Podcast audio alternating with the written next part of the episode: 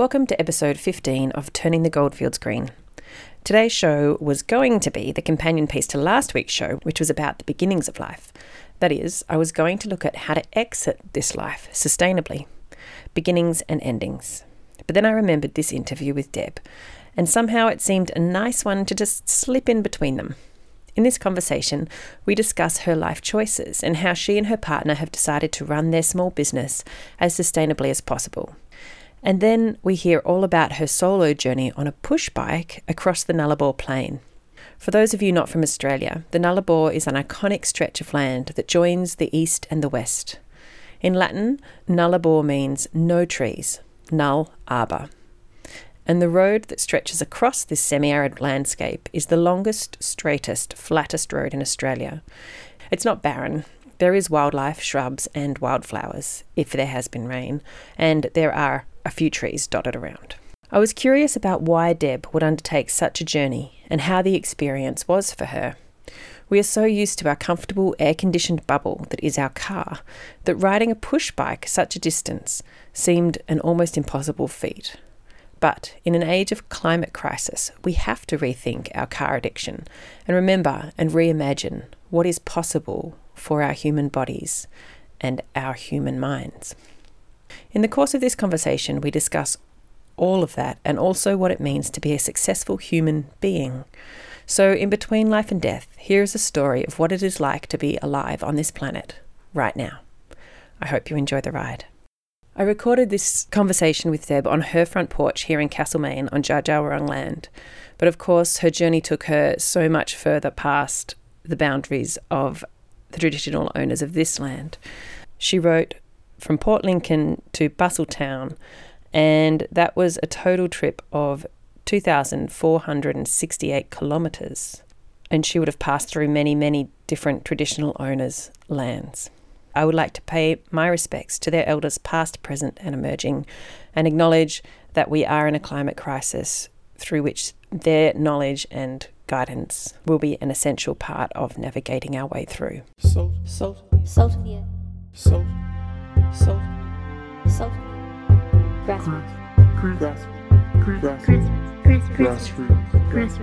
Salt of the earth people.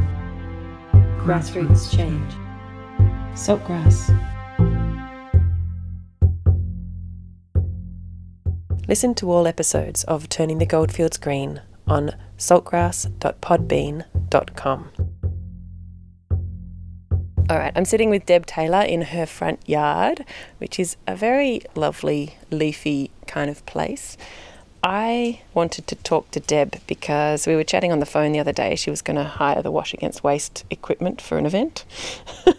And we just got chatting about life. And I'm like, you know what? You are a very interesting person. And so much of your life is focused on sustainability and finding healthier ways to live, really, on the planet. And so I thought I would start a chat with her. And she's also done an epic journey recently on a bicycle right across the continent. So I want to unpack that too, because there was no electric bike involved. I can't even conceive of that without an electric bike. But Deb did it just with leg power. So hello, Deb. Hi, Ali. Thanks for inviting me to talk with you. So shall we start with your business, which is useThings?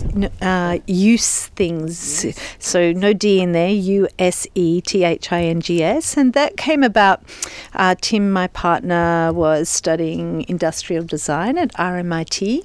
And we already had ideas around the way we wanted to live our life. And we both disliked the word product. There was all this product in the world.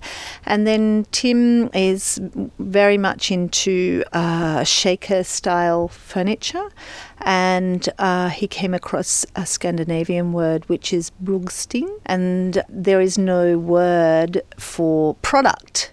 It's only brugsting, which is a useful thing. And then you think of all this beautiful Scandinavian design that is really pared back and very simple, and then function over the form. Although I think this Scandi style of design does both function and form really, really beautifully. And then we decided that we would just use that translation because we didn't want to produce more products in the world. Mm-hmm. We wanted only to produce those things that we would find useful. I find that really interesting because I guess the word product implies create something so that it will sell, as opposed to create something because it's needed. Yeah, I think product for me conjures up instantly this idea of, post-industrialisation, that you can squirt things out at the end of a factory line, it. For me, actually, it makes me now want to look up, when did product become a familiar term? And I feel like in the 80s and 90s, it became even a more used term. And it sort of entered into our everyday life. I have this product, I want that product, I'll get that product, Yeah, it's kind of like a dirty word, isn't it? And now I'm kind of curious how it's become popularised. Yeah. It's very much part of our everyday language now, a product, and it refers to mass-produced food, it refers to clothing, it refers to hair products, product. Yeah. All right, great. So when did you start this business and how... What has it become? Oh, okay. Well, what happened was Tim went to university just before he was 40, and in that time we bought this house in Castlemaine, and we had 2 children, and consequently we were living in this tiny wee little rental in the city, and we needed a way to dry nappies that wasn't a dryer, and Tim made a beautiful pull-up drying rack that pulls up to the ceiling where you have all this heat trapped at the ceiling. And because he had previously been a shipwright, so that was working on wooden boats, he had this beautiful understanding of pulleys and ropes. So he came home from uni one day and he said, you know what, I think I'm just going to start making those and selling them. And at the time I thought, oh, that's a wacky idea, but yeah, whatever. Yeah, some money would be great. You at the time were deliriously tired from having a baby and needing to... So it sounds like you were doing reusable nappies, washable. Yes, yeah. And that's a whole other thing to unpack, isn't it, So we were using reusable nappies. And the wonderful thing that I could spruik the drying racks on was that I could get 2 loads of nappies dry in a day. Yeah, so that's where it started. So that started 18, 19 years ago. And we've always had the online store, and even that has been a journey in itself. How much marketing do we do, and how much marketing don't we do? And actually, we found that chasing stuff online was not worth it. Actually, we can stay alive by just simply word of mouth. People get the product and they continue to use it, and we have a policy that people can ring and return or ask us to fix bits over time. So the longevity and durability of them is what is paramount in their making. Yeah. So what other items do you sell through the shop? Well, in the past we've had quite a few different things, but now we've got down to some two core items really. We at one moment we had a little store in Castlemaine that sold wonderful things like the Opinel knives, which are made in France, and the Duralex glasses, same thing, that they're made in France, and they've continued to be made in the same factory since they started. And so now we're just under 2 products really, in essence, which is the pull-up drying rack and coat pegs, so like very shaker style coat pegs that go on the wall that are made from recycled timber. And believe it or not, they get shipped around all over the world. It's surprising, but we're sitting on our front doorstep, and there's a little pile of packages waiting to go off right now. I can see those packages behind us, and I noticed them when I arrived. They're entirely wrapped in cardboard, and you even use paper tape. Are you conscious as a business of what your impact is and how you operate in terms of sustainability? Absolutely.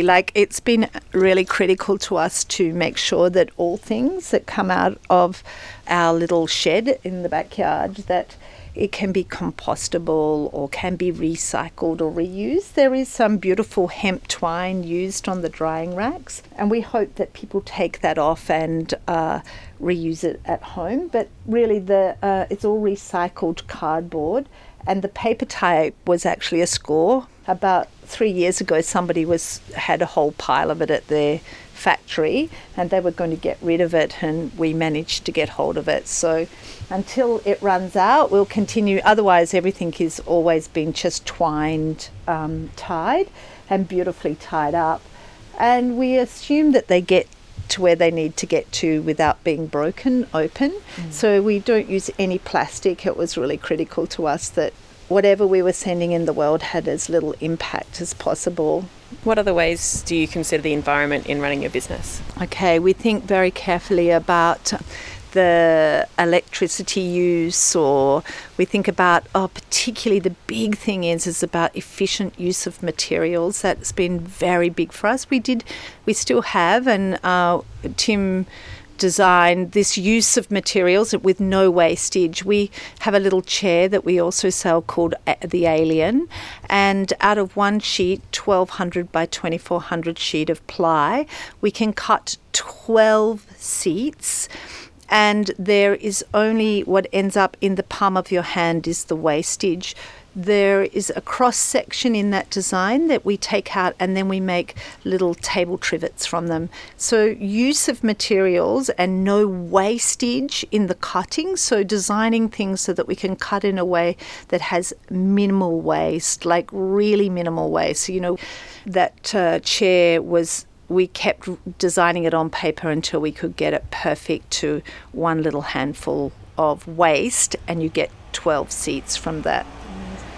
Yeah, it's a great little design. It works really beautifully. And same here, so we tend to, any wastage, we try to think of new ways to reuse it, and not in useless products but in useful ways. Like the table trivets are really a great way to reuse them. So you work largely from home.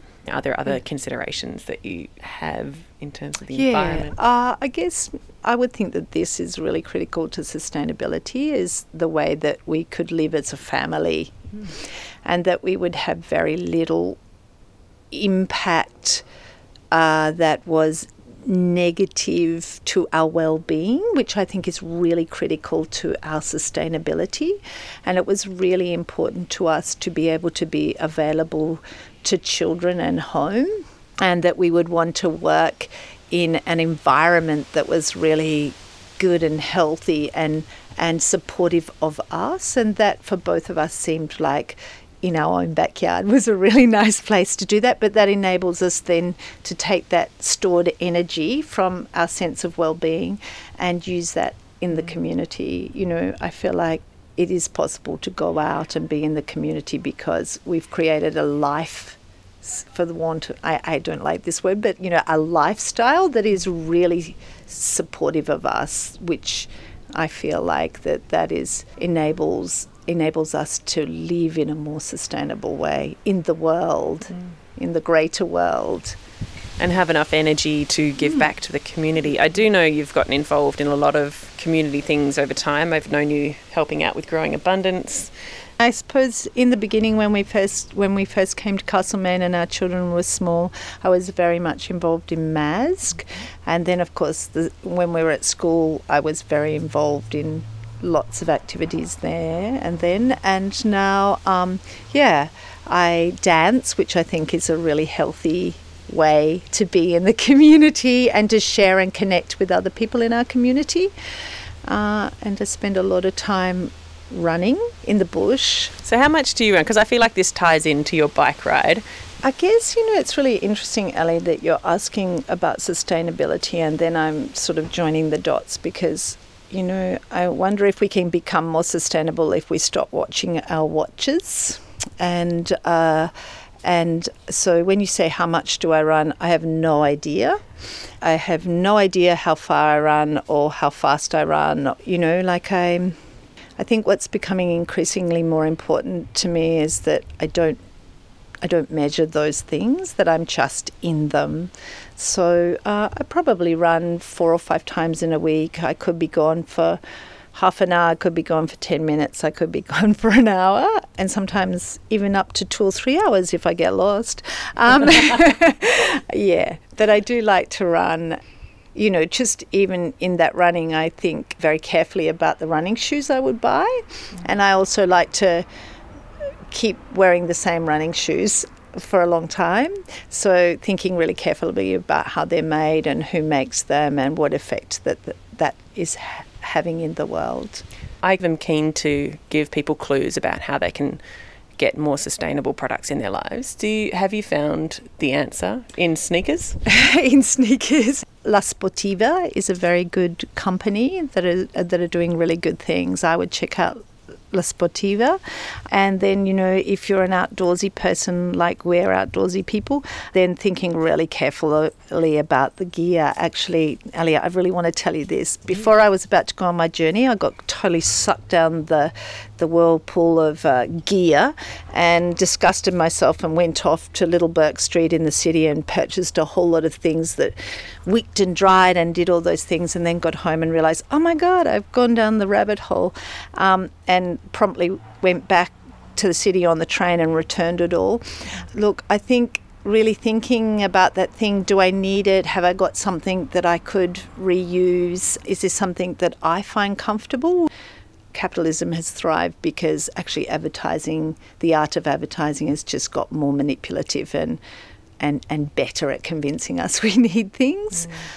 I just keep asking myself, you know, do I need this? Have I got something else that will do the job? Can I repurpose something? You know, repurposing, Tim is particularly fantastic at turning things upside down and gluing them back together and fixing things. And I think it's really good to research and think about, really, do you need something new? Mm.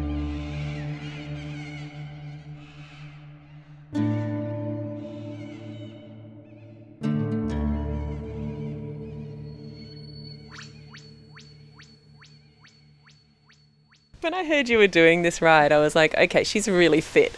I'm sure she can do this. And the distances, you rode right across Australia to from Victoria to Western Australia. That's not entirely true, actually. And this bit is not sustainable at all. I actually packed up my bicycle, and it's a 30-year-old bicycle frame, but I had it retrofitted with some new wonderful new bits, and that bicycle I bought secondhand 18 years ago, and I've looked after it, and then I had it retrofitted, and I packed it up, and I flew actually to Port Lincoln on the Eyre Peninsula, and then I put my bicycle back together. And I think, you know, tying that thread back to sustainability was this beautiful moment of realizing, you know, we can be adaptive and fix things ourselves. And, you know, as a woman, I felt quite empowered by the fact that I had 2 days to work out how to put my bicycle back together myself, and I did that, and I learnt a lot.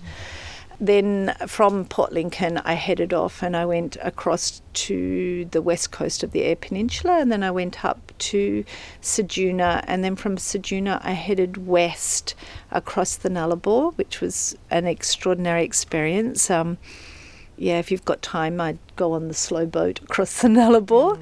Mm. And then once I was across the Nullarbor, I headed south and went down to Esperance, and then to Hope Town. You have to go up a bit to Hope Town, across to Albany, and then the intention was to head east. Again, I was making a journey home to myself, and I was heading east up near through the central wheatbelt of Western Australia to near Kalgoorlie, to a little place called Southern Cross. But unfortunately, by the time I got to Albany, the fires had started in Western Australia. I'm not sure how much they were covered here, but it was already on fire in Western Australia. And the temperatures in the town where I grew up were then 46 degrees and staying at 46 degrees. And I was thinking, having forgotten my childhood, that no, it doesn't cool down overnight. And it was 37 in the evening. So riding during the night was not an option. And where I was heading was more barren than the Nullarbor, so no place to hide in the middle of the day. So I decided to change my journey, and I rode around the coast, and I stopped just the other side of Perth in a place called Bustleton. So what prompted this journey? I think I've always wanted to walk home. I still considered the West my home, and I particularly that even though I don't have family in Southern Cross anymore, I feel like I'm very of that red earth country. I've always wanted to walk, but logistically that would take a lot of organisation and would require other people to go and drop water for me, and just I could never work it out. I just had a moment where our oldest child was finishing school, and the last time I went on a cycle tour was 18 years ago. So I thought, I really wanted to make a journey back to myself. Yeah, and so I decided to go on that journey, and I thought, I know how I can do it. I can be totally self-sufficient. I can ride my bicycle. I carried all my food with me. I had food sent ahead, and there's some great old-fashioned systems that still work, like post risante is really a fabulous thing, and lots of people may be too young to understand how that works. Okay, so what used to happen is that when you were travelling and there were no iPhones or even no telephones, you might meet somebody on a bus and you'd say, I'll leave a message for you at the post office. So you would go to the next town and you would leave a message. I would say, Ali Hanley, and I would leave you a letter. And then Ali Hanley, you could go to the post office and you'd say, there's a letter here for me, Ali Hanley. And the letter might say something like, I'll meet you on the 23rd at the cafe on the corner of this street and that street. And you can, so what happened was I sent 3 parcels on with food in them. And then I was lying in my tent in Ceduna and I went, I've sent one of the food parcels to Border Town, not Border Village. And Border Town is in South Australia and Border Village is close to the Western Australia border. And the beautiful thing was, the next morning I got up and I just rang the post office at Border Town. And, because it's post risante, all I had to say was, you have a parcel for Deb Taylor. Could you please forward it to Border Village? No ID, nothing. Wow. So there's some really great systems that we should hang on to for when all our phones crash. You can still communicate, yeah. There's a lot of trust there, I guess, that people aren't going to hijack other people's things, I guess. But you'd need to know exactly who and where and what. Yeah, and they were quite specific. What have you got here? And I knew I had 2 parcels. One was in a box and one was in a bag. Mm. And it was sent on, and even those food parcels, I had another food parcel at Eucla. The funny thing there is the people at the service station say, yes, you can send food. And then I arrived there and I asked, do you have a box for Deb Taylor? And then just in the open space in the service station, here's my box shoved in the corner, like anybody could have picked it up, but nobody had. It was beautiful. How did you manage water riding that way? Because you must have sweated a lot. Yeah.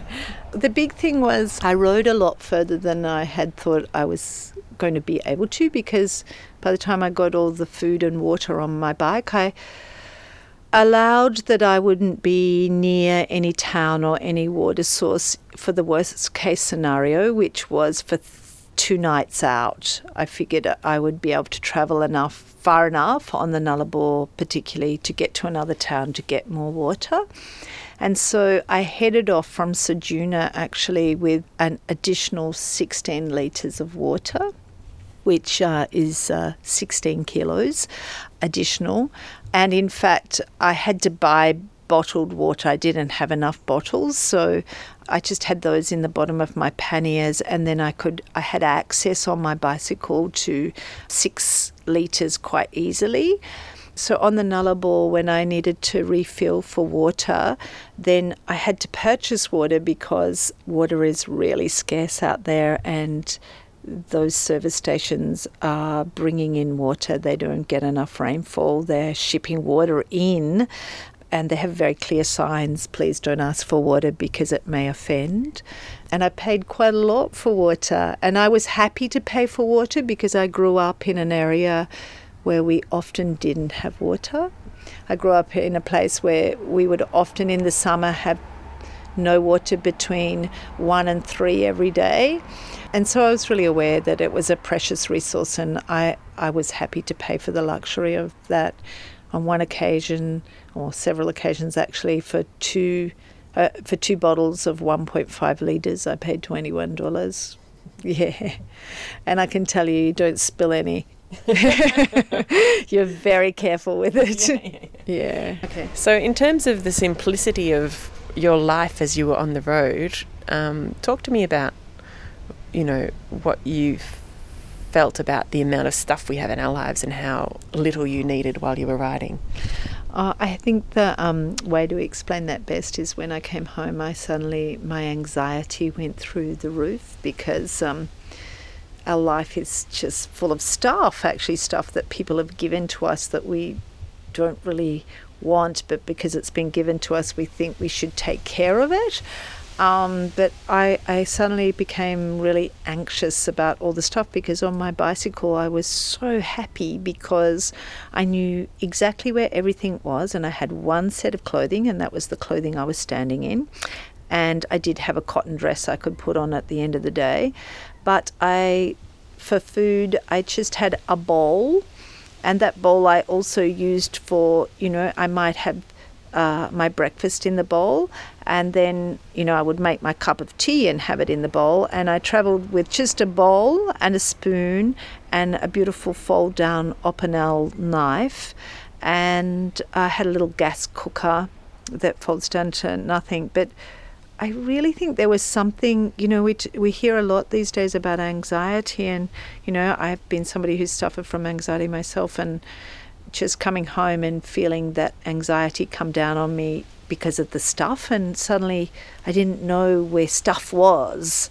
Mm-hmm. Whereas, you know, on my bike there I knew exactly where everything was because I only had what I had, which was very limited, you know, a sleeping bag, a tent, or I did have a little sleeping mat, really, that and food and water and the clothes I was standing in. That was it. Mm.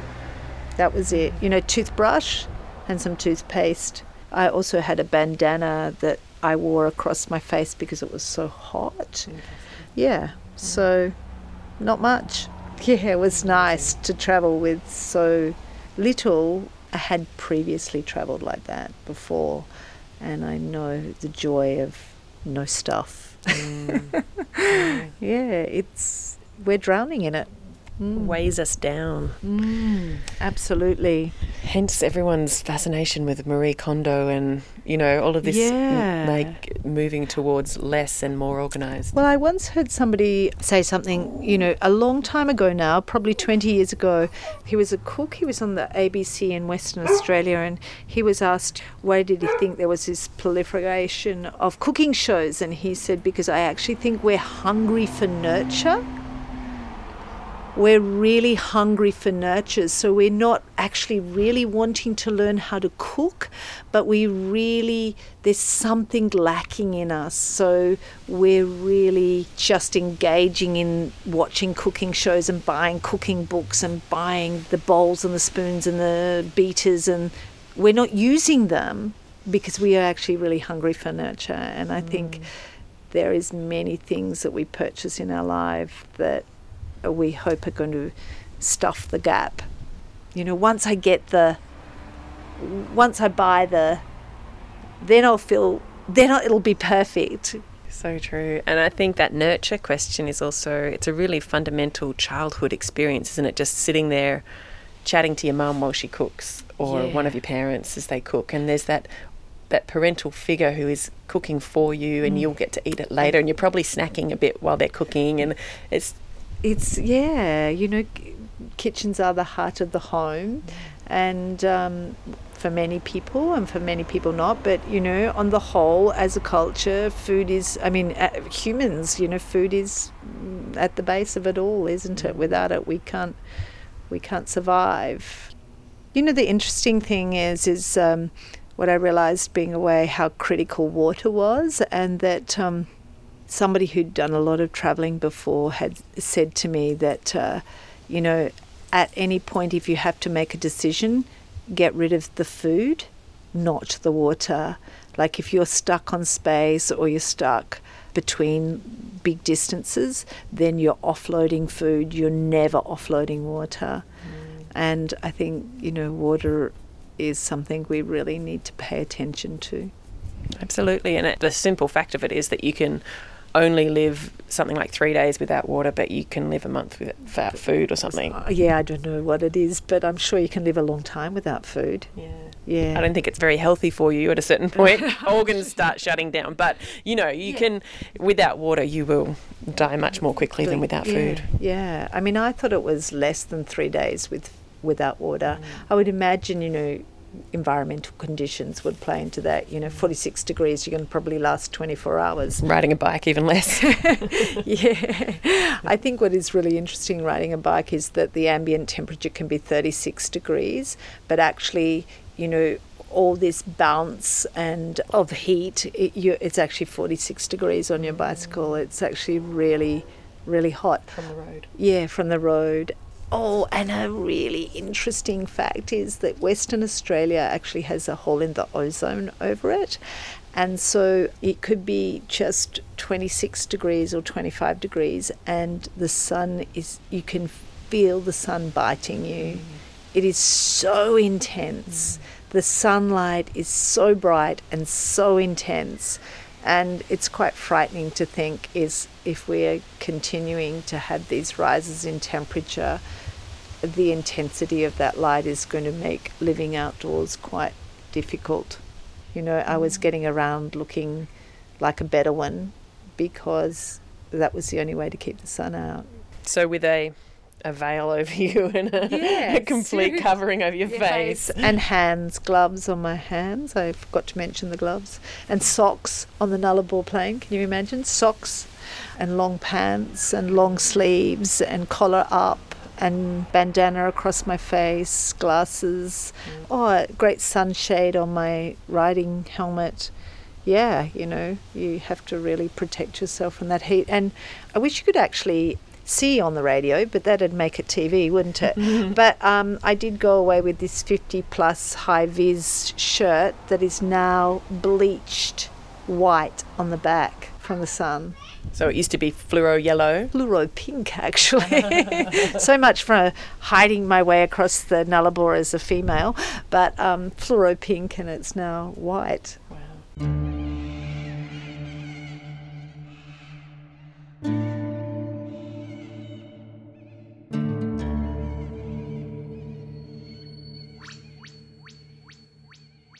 What sort of characters did you meet on the road? Oh, I have to say I met two outstanding people. I have to say I was sad not to meet any women. So one guy I met, I heard about, people kept saying to me, you know, often people just pull over and chat to you, which is a bit funny. But they kept asking me if I'd bumped into the guy with the barrow, and I hadn't, but then I did bump into the guy with the barrow, you know, walking backwards, pushing this barrow up a big hill. And the beautiful thing is his name is Dean. And Dean, off his own back, he was working for mental health awareness. He was a very beautiful man. He'd walked, I was about to ride where he'd pushed his barrow. And I can tell you he did some really hard yards, and he was living on the goodwill of people, so he was really relying on people to take him in and bed him and feed him. And he was a survivor of an attempted suicide. At the time when I met him, people had been stopping and signing the names of loved ones on a flag, and he had that flag on the barrow.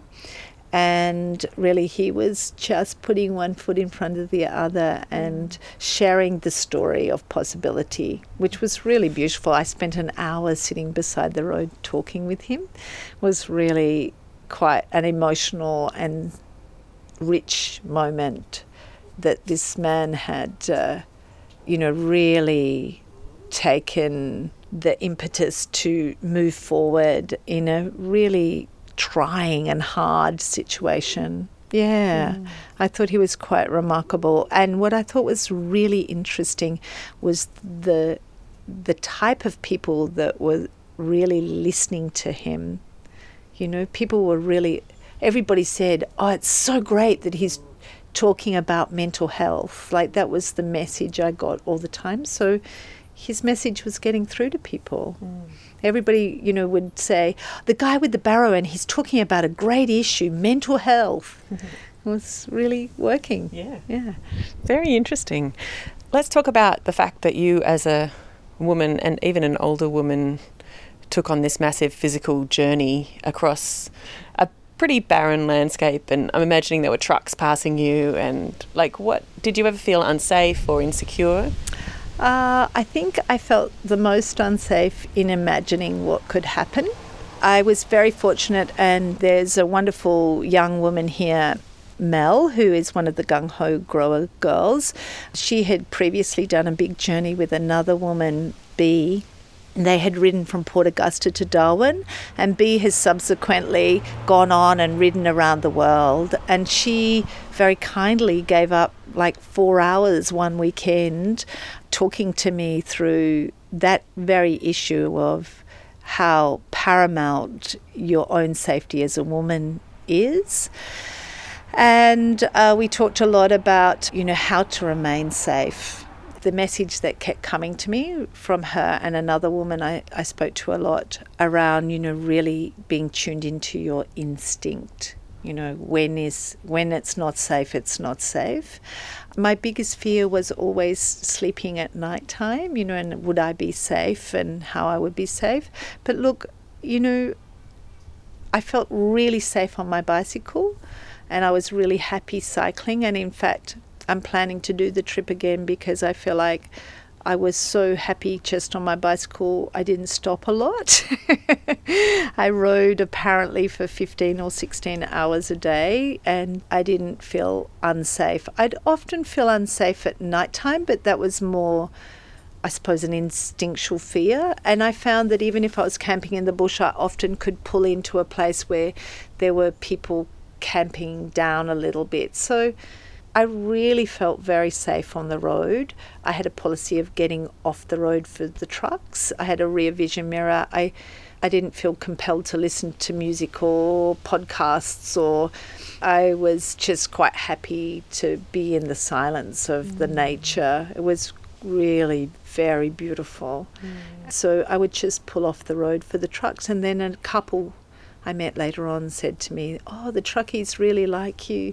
Like, we hear them talking on the CB, you know, they say, oh, there's a woman on her bicycle and she's pulling off to the side. And I guess really, you know, I'm 56 years old in a few days, and what I felt like was when I was out there, I've always been very physical, and no, I didn't train for the journey. But I think there is a lot of merit in just thinking about a journey or just thinking about a physical feat. And I really have this strong feeling that if you can just imagine yourself doing that, then you can do that. So I spent a lot of time thinking about riding across the Nullarbor, and it was quite an easy journey. Yeah, I felt like there was a moment, I think, on the Nullarbor where I went, there was a light bulb moment where I thought, all my life I have been preparing for this journey. It was really quite a big moment for me where I just thought everything has been leading to this place. That's amazing. So you really did come back to yourself really in that journey, which was one of your goals. Yeah, I think so. You know, at the risk of sounding really cliched, I feel like, yeah, I can be so much kinder to myself, you know, like we, as human beings, we're quite extraordinary, aren't we? You know, we're really resilient. We're really very resilient, and we are really very capable. I know we were talking about not counting time, but how long did you take for the journey? How much time did you take out of your life? I can't tell you exactly because I haven't really added up, but I think it was, I was actually on the road 6 weeks.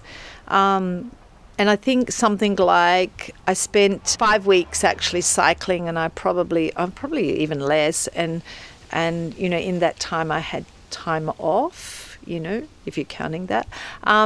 I think what is really interesting, it was such a rich journey. I have no record of that journey. Like, I didn't take photographs, and I didn't feel compelled to write a journal, or it was so filling. I felt so filled up by just where I was that it didn't seem necessary to do any of those things. Mm. And somebody asked me, I think an interesting one is, someone asked me, did I ever wake up and feel like, oh my God, I have to get up and cycle? And I never had that moment. But then if I reflect on that, I think I never had that moment because I simply would have said, well, I'm staying in bed today. Mm-hmm. And, I probably stayed in bed. And I probably had preempted that the night before. Oh, Ali, one thing I really want to tell you is, this thing about reusing, recycling. And before I went away, I've been fortunate enough to work with a body worker, Marg Peck, who kindly gave me some rock tape, which is this tape you put on when you've got injuries, and it's quite solid. And she gave me this end of some rock tape to take with me as a gift, which was very kind because it's very expensive tape. And a few days in, the thing about my bicycle was that I was really looking after it. Like, every day I would finish and I would wipe it down and clean the gears and re-oil it. And, this was the machine that was really going to get me where I needed to. And I was fascinated at how fixated I became about its mechanics. And it worked. I had no mechanical issues, but I was really taking good care. But anyway, on the second day, I had a bit of a fall, which was a whole other story. And I broke my rear vision mirror. And my rear vision mirror was like, oh my God, what am I going to do? And I rode the rest of the day with holding my rear vision mirror, which was just wasn't going to work. That night I got to the Nullarbor Roadhouse and I camped behind the Nullarbor Roadhouse. And I thought, I know what I can do. I can use rock tape.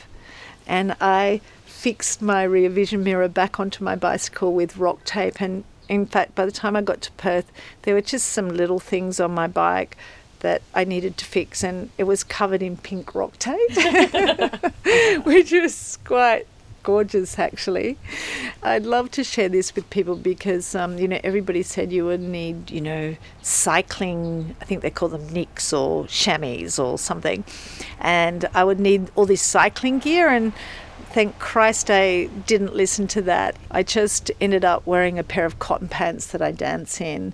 I brought a 50-plus workwear shirt that I now can wear gardening.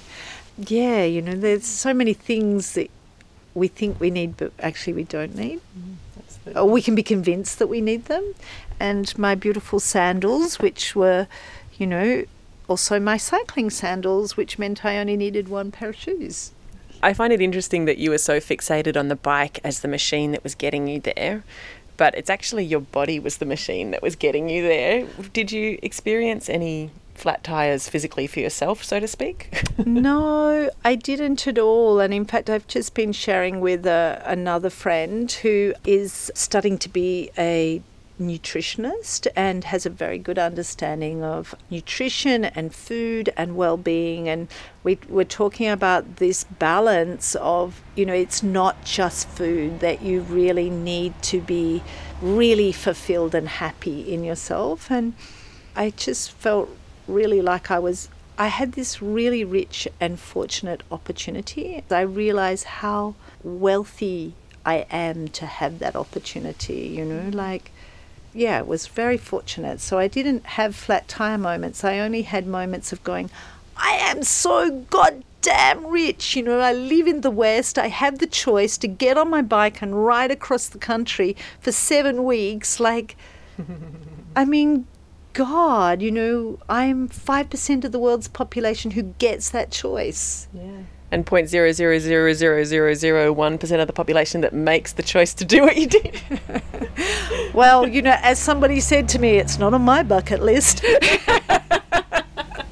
I'm sure it isn't, but I guess for me, the older I get, I realise it's really important for me to physically move, that I have to be physically moving to be able to think, and that's that's become more and more evident in my life. If I'm sitting down, I can't actually think. Yeah. I think also another thing that your journey brings up for me is this idea that we don't need petrol-powered vehicles. We don't need high-tech vehicles. Or we can have a bike. You could have walked if you had wanted to. Yeah. You could have walked, and the Indigenous people of Australia did cross the entire continent to collect ochres for their ceremonies, or different things. And completely. And I feel really almost like I feel slightly embarrassed that people would say, I rode across there. I rode across on this beautiful bike that was ergonomically sound. I had these wonderful panniers that carried food and water, and and then actually, I got on an airplane and I flew back. I didn't ride back. Yeah, I think there is so many ways we can enjoy this country, and it isn't at the end of a long flight. I come home to Castlemaine and realise we live in such... I hear it all the time, we live in a bubble. Well, I am very thankful for the bubble sometimes, and I'm blown away. I've now taken to riding up Mount Alexander, a round trip, and coming back into town on my bike, and people think life is happening somewhere else. You'll go to the south of France, or you'll go to Tuscany, or you'll go somewhere else and it's happening there, or Bali, or wherever. But wow, here is really extraordinarily beautiful and rich. People would save all their lives for 2 weeks of this kind of lifestyle we can afford ourselves here. We are all living incredibly rich lives, and I'm not measuring that in bits of paper, It's about the things we have access to every day. Here we are sitting on our step. We're not afraid that somebody's going to jump over the fence with a machine gun and... shoot us down, or hide. We don't have to hide our children under beds, or we are living a very rich life, and we eat the most extraordinary produce, and we are lucky. We are very lucky, and I think that's one of the takeaways from your journey and sustainability in general is if we can be thankful and recognise how lucky we are right now in what we've got, and stop seeking more and more and more, and keep things really simple, we can still feel so healthy and bountiful. Because I think people they're seeking a way to feel rich. This is what that aspirational thing is. They want the bigger house and the bigger yard and the nicer something or other, but they're seeking the feeling of feeling content. They're seeking the feeling of abundance, Whereas we are living in this, I keep saying to friends, I feel like I'm living in the day spa, I am really living it. And that's no different from people next door. We're eating all this beautiful fresh food and have this clean air, and we get to swim in my favourite place, the reservoir. And but Ali, just when you were saying that, and it's going to sound really bad, but suddenly what came to mind was Greta Thunberg saying, right here, right now, if we don't stop being driven by this money system, by judging ourselves and judging others on how much we accumulate, we are so going too fast in the wrong, we're all almost hitting we've hit the wall, that's not a measure of who we are or what we're capable of or what we can become. These bits of paper in a bank or a house or in product, we really have to change our thinking around how we view each other. View what success is, what it means to be a success. Human being, and you look around this town and I see lots of successful human beings that I can tell you are not driving Porsches or BMWs. In fact, they're probably on their push bikes.